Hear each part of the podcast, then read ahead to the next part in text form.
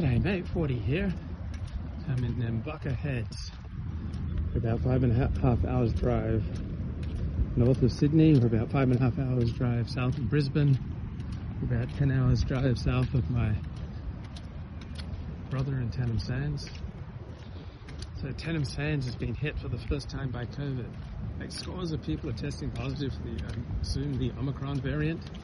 It's the first time to my knowledge, that anyone has tested positive for COVID in Tannum Sands. So Tannum Sands in central Queensland by the coast has gone the entire COVID without any publicly designated cases in Tannum Sands.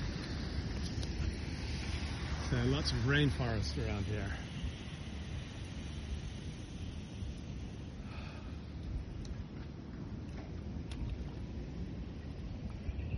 Just beautiful here. And now all these people are getting tested. Long lines for booster shots. People, like whole families, whole groups are coming down with COVID. Uh, everyone's wearing face masks quite diligently. So uh, Queensland's recording officially about 7,000 cases a day, but unofficially probably 50,000 new cases a day of Omicron. In Sydney, New South Wales, I think they had something about like 37,000 cases of Omicron yesterday, which means the real number is probably closer to 400,000. So Omicron is just sweeping Australia, much like the United States. Apparently, uh, the US had a million cases on Monday. But uh, hospitalizations have gone up, uh, gone up only moderately. Now, a lot of people have drowned in this river. I really want to go swimming in it. There's a really nice current. I want to test myself against the current. I guess that would not be wise. So that's my that's my primal thinking. Oh, a bunch of people died here. I want to test myself against that current. Right? Really stupid thinking, but that's kind of how I've gone through my life. So, oh, you know, a dozen people have died in that ditch. Well, I know that I can make it. I'm special.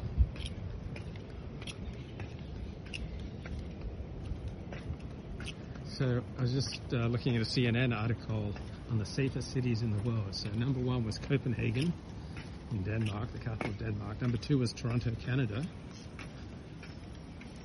And uh, Tokyo was in there, and Sydney, and another Asian city.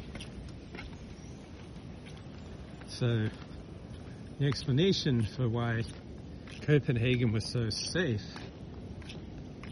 is that uh, there wasn't a lot of economic inequality. So I've done a bunch of research on social cohesion, and it seems like the dominant academic perspective is that social cohesion depends upon economic equality. And so I guess that's a kind of a Marxist view that economics explains social relations. And I don't think that's the number one explanation for social cohesion. So social cohesion, one, one Danish academic describes, summarizes social cohesion as the ability to, to share a moral universe with your fellow citizens. In other words, trusting that your average fellow citizen won't try to cheat you. That's what it basically boils down to. Trusting that your fellow citizen won't try to treat you. There's only a tiny, tiny number of countries with high social trust, which equals social cohesion. Social trust are just two different ways of saying the same thing. So Australia, New Zealand, and uh, Denmark, Finland, and Sweden these are about the only countries in the world with high social trust. Now, they also claim some China and India cities. And I'm skeptical of those claims, so I'm just going to leave them out. But being here in Australia on this trip, it reminds me what it's like to be in a high trust society. It's wonderful. Like,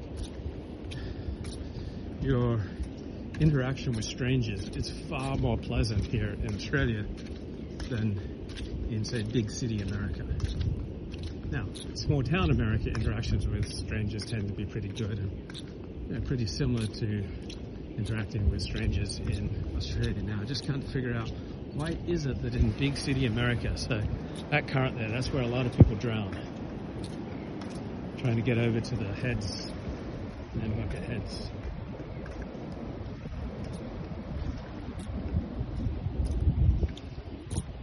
And put a put a life vest on me, maybe put a rope on me and see if I can swim across.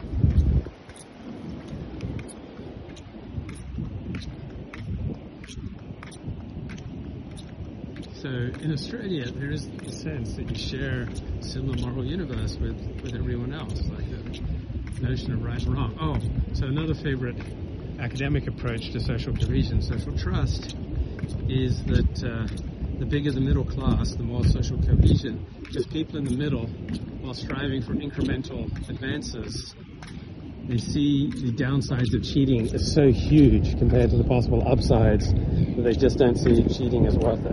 While people at the bottom, people may, may see much more advantage in cheating, and uh, people at the top may feel much more insulated from the negative effects of cheating. So I think there's something to that.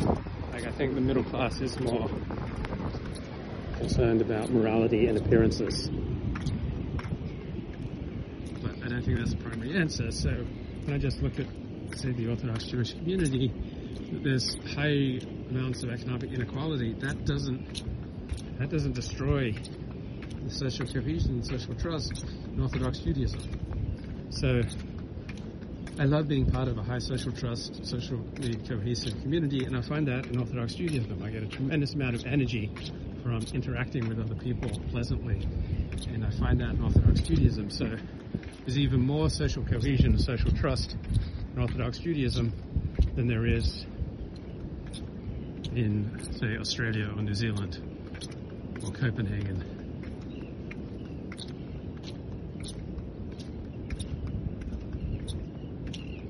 So economic inequality doesn't doesn't seem to damage or destroy social trust in Orthodox Judaism. The thinking about it now out loud. So the more affluent the synagogue, the richer the synagogue, uh, the colder it is, the emotionally colder it is. And the poorer the synagogue, usually the warmer, the emotionally warmer it is. Now, apparently, if you dive into the water here, there's a good chance you'll drown. So you're supposed to wear a life vest just walking along these rocks, this break. You can have big waves that run over the rocks. So this is a high risk activity. All sorts of signs talking about what a high risk activity this is. Just walking up the outbreak.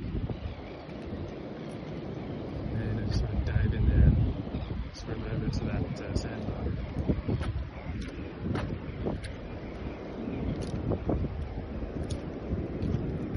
So, trying to decide whether to move to Sydney or stay in Los Angeles. So, in writing it out, so if participating in Orthodox Judaism, taking advantage of all that Orthodox Judaism has to offer, growing in Orthodox Judaism, studying Torah, if that's my number one priority in life, then I should stay in Los Angeles. Right?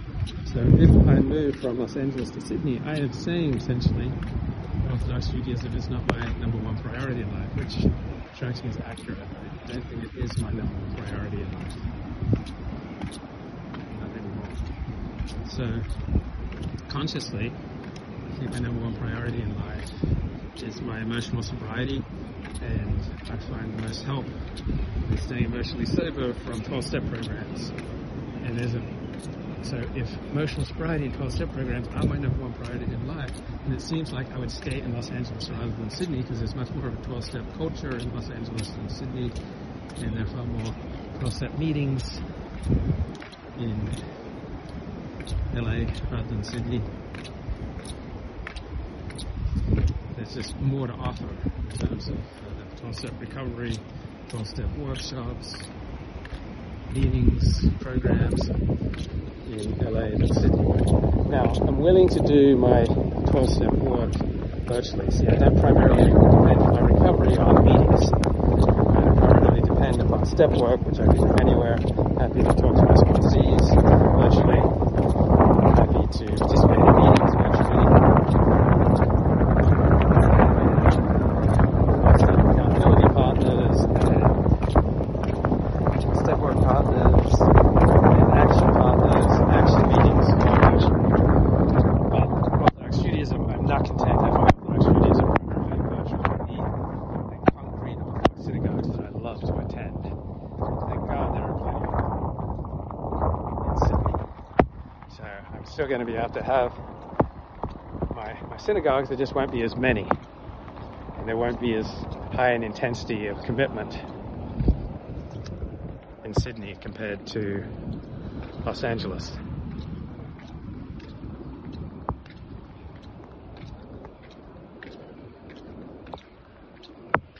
All right. So, Orthodox Judaism, LA is more than Sydney. 12 step recovery, LA has more than Sydney. If personal ambition is my number one thing, then there's more opportunity in LA. Like, it's easier to make money in LA than Sydney, probably. There's more innovation, like the future is being created in LA rather than Sydney.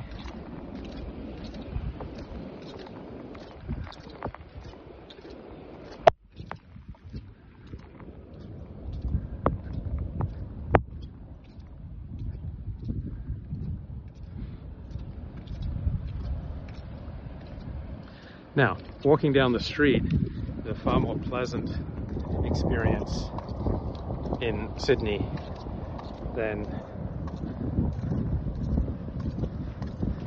Los Angeles. So, walking down the street, going to the beach, using social amenities, going shopping, interacting with strangers, interacting with government bureaucracies, all far more pleasant in Sydney. So, there's probably even more mateship in Sydney. Right? There's much more a tradition of mateship in Australia than, than America. So I get a lot of mateship in Orthodox Judaism, but it's just probably easier to you know bond with blokes here in Sydney. Australia's about the most sexually segregated industrialized country in the world, so that makes it easier to form you know bonds with blokes. Now, I think I'd have about an equal number of friends in Sydney as Los Angeles. So even though I've been living in Los Angeles since '94, a lot of people in Sydney that I grew up with and have stayed in touch with, and I feel very at home in uh, the synagogues that I visited in Sydney. A bunch of blokes that I enjoy talking to. So if being around like high achievers is a top priority for me, then they're going to be more in LA than in Sydney.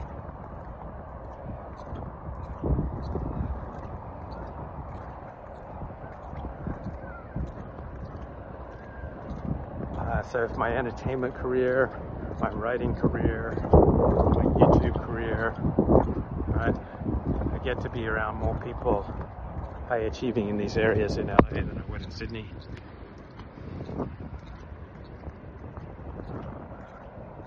But everyday life is just more pleasant in Sydney, like riding public transport, more pleasant getting to the beach. Like virtually no crime, particularly in the eastern suburbs. I think Sydney is one of the safest cities in the world.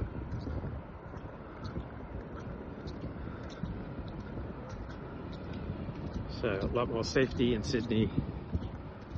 There's pleasant interactions with strangers, much more likely to happen in, in Australia than big city America.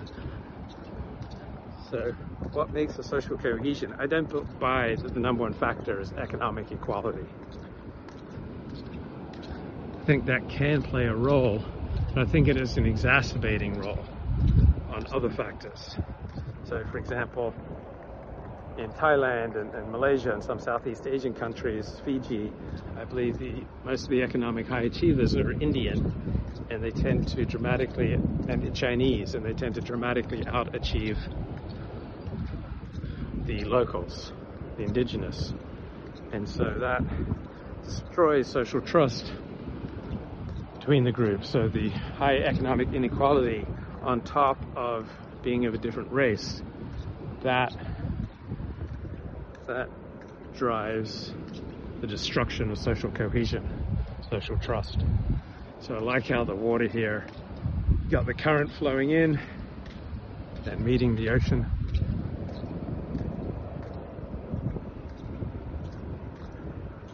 So racial diversity combined with economic inequality where affluence is is strongly racially related, yeah, I think that will drive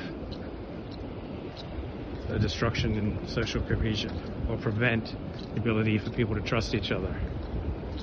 But if it's one of your own who is succeeding economically, now in some cultures that would be absolutely unbearable, but in plenty of other cultures that would be just fine. So Australia has much more of a tall poppy syndrome than America, where high achievers are you know, looked down on, or they're given much more abuse or teasing. Well, in America, being a high achiever is like the greatest thing you can be, but in Australia, it's like you're separating yourself from your mates. Now, it's not suffocating. There are plenty of high achievers in Australia, but need to carry it off with a great deal of humility. If you can, you can combine your high achieving with humility, then then you can maintain your social ties in Australia.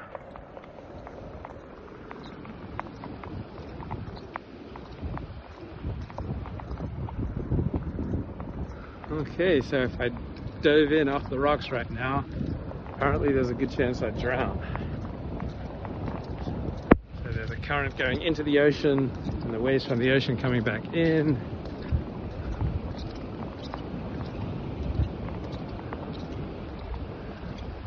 So all this rain is just wreaking havoc with the fourth test match between Australia and New Zealand, Australia and England. This lovely rainforest here in Nambucca Heads. So my parents had their honeymoon in this area about 68 years ago. Dear mum and dad came here for a honeymoon.